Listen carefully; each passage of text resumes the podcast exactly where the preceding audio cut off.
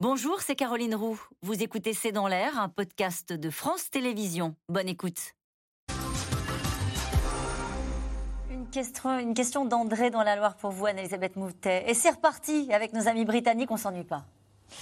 Euh, je ne sais pas si c'est une question.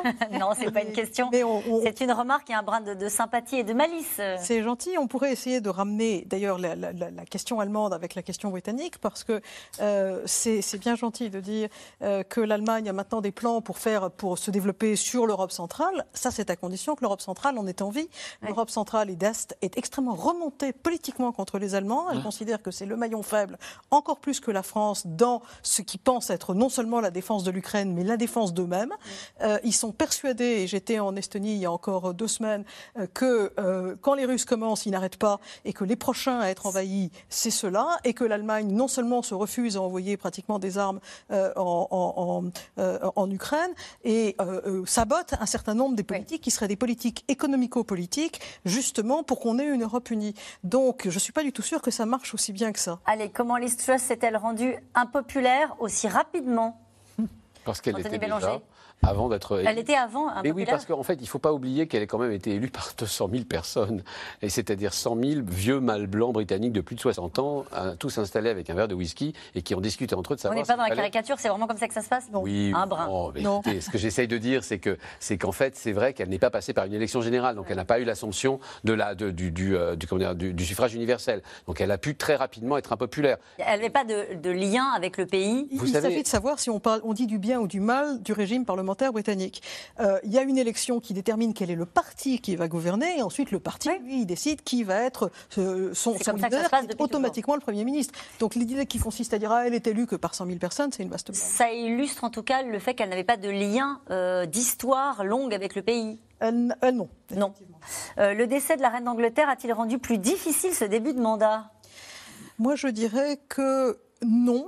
Parce que, euh, au contraire, il y a eu une espèce d'état de grâce général pour tout le monde. Liz Truss n'a pas su s'en servir, mais les Anglais n'avaient pas envie d'avoir des batailles, des bagarres euh, euh, pour le début du règne de Charles, dont ils savent très bien que ça ne va certainement pas durer aussi long que le règne de sa mère, parce qu'il ne va pas vivre jusqu'à cent quarante ans.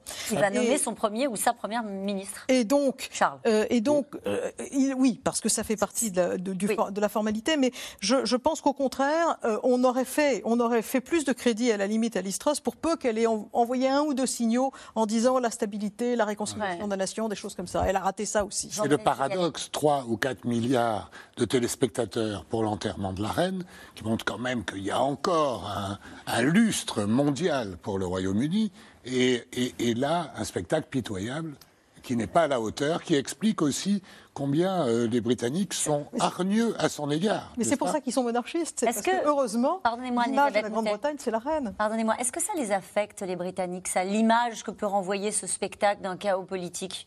Ou un, pas? Ou est-ce qu'on a du recul? Mais pas comme nous. Ah. En France, on a vraiment une, une... L'image de la France, pour nous, c'est absolument tout. Et pour les Britanniques, justement, parce qu'il y a le, le, le système monarchique, c'est bon, on est vraiment ridicule, mais d'abord, les Britanniques supportent beaucoup plus facilement d'être ridicules. Le Français, il perd la face. Et alors, c'est affreux, il, il se sent ridicule et il se fout en colère. Et le, et le, et le, et le Britannique, il rigole avec tout le monde en disant bah, « vraiment, je me suis mal débrouillé ».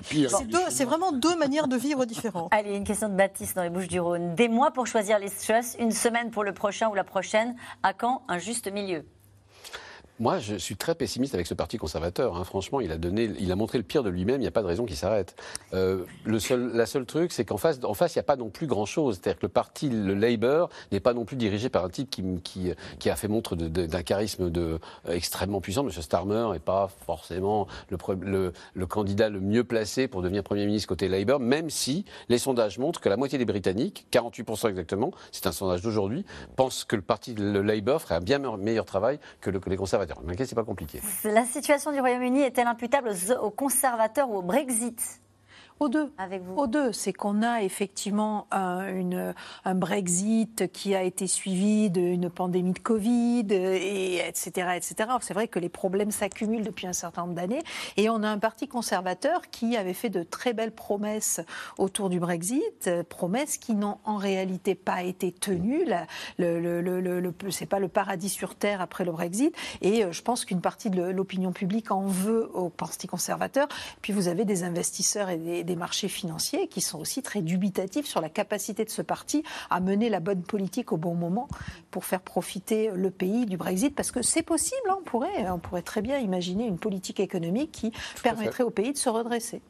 Une question de Dominique dans l'Ain. Les Tories vont-ils encore faire de l'entre-soi pour élire un nouveau Premier ministre, ou y aura-t-il des élections générales ?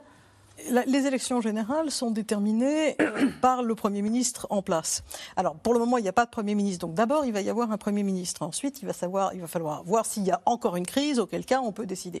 Mais il est évident que les, les, les, les dindes ne, ne votent pas pour Noël, comme on dit chez les anglo-saxons. Et donc, euh, comme il est... C'est un festival, ce soir. Les conservateurs sont absolument persuadés que s'ils avaient une élection, ils perdraient des sièges. Je ne sais pas s'ils perdraient leur majorité, mais ils perdraient beaucoup, beaucoup, beaucoup de sièges. Bah, si. Et par contre, c'est une, une question de découpage électoral. Mais euh, euh, c'est, donc c'est pas, c'est pas encore maintenant qu'il va y avoir ça. Mais encore une fois, ça n'est pas de l'entre-soi, c'est un... C'est, un, c'est, c'est un dit, vous l'avez déjà dit, les, les Britanniques pourraient-ils, encore avec vous, pourraient-ils passer outre le Partygate et rappeler Boris Johnson ? Est-ce qu'il reste populaire en Grande-Bretagne ?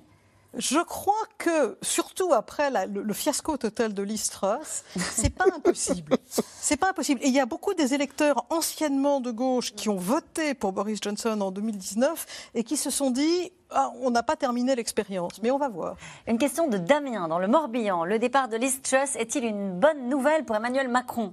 Non, non, non, non. Euh, il l'a dit d'ailleurs, euh, on n'a pas intérêt à avoir un, un partenaire britannique euh, qui pour la France est très important sur le plan de la défense par exemple, et même sur le plan de l'économie. Je vous rappelle que c'est notre premier excédent commercial, et on n'en a pas tant que ça, mmh. n'est-ce pas, pas, et bon, donc, pas faux. Euh, donc on a intérêt à avoir un Royaume-Uni, euh, ben, malheureusement en dehors de l'Union européenne, mais il l'a choisi, mais avec lequel on a des relations stables et sérieuses. Et il faut oui. savoir qu'ils s'entendaient très... pas si mal que ça, Liz Truss et Emmanuel Macron, après les noms d'oiseaux. Il euh, y a eu des efforts français pour pousser à une discussion sur la fameuse frontière d'Irlande du Nord euh, à l'arrivée de Truss, parce qu'ils se sont justement dit, bon, c'est, oui. il, faut, il faut que ça arrête, il faut qu'on simplifie un petit peu les contrôles douaniers qui rendent la vie si difficile, sans casser l'accord du, bon, du, du Good Friday.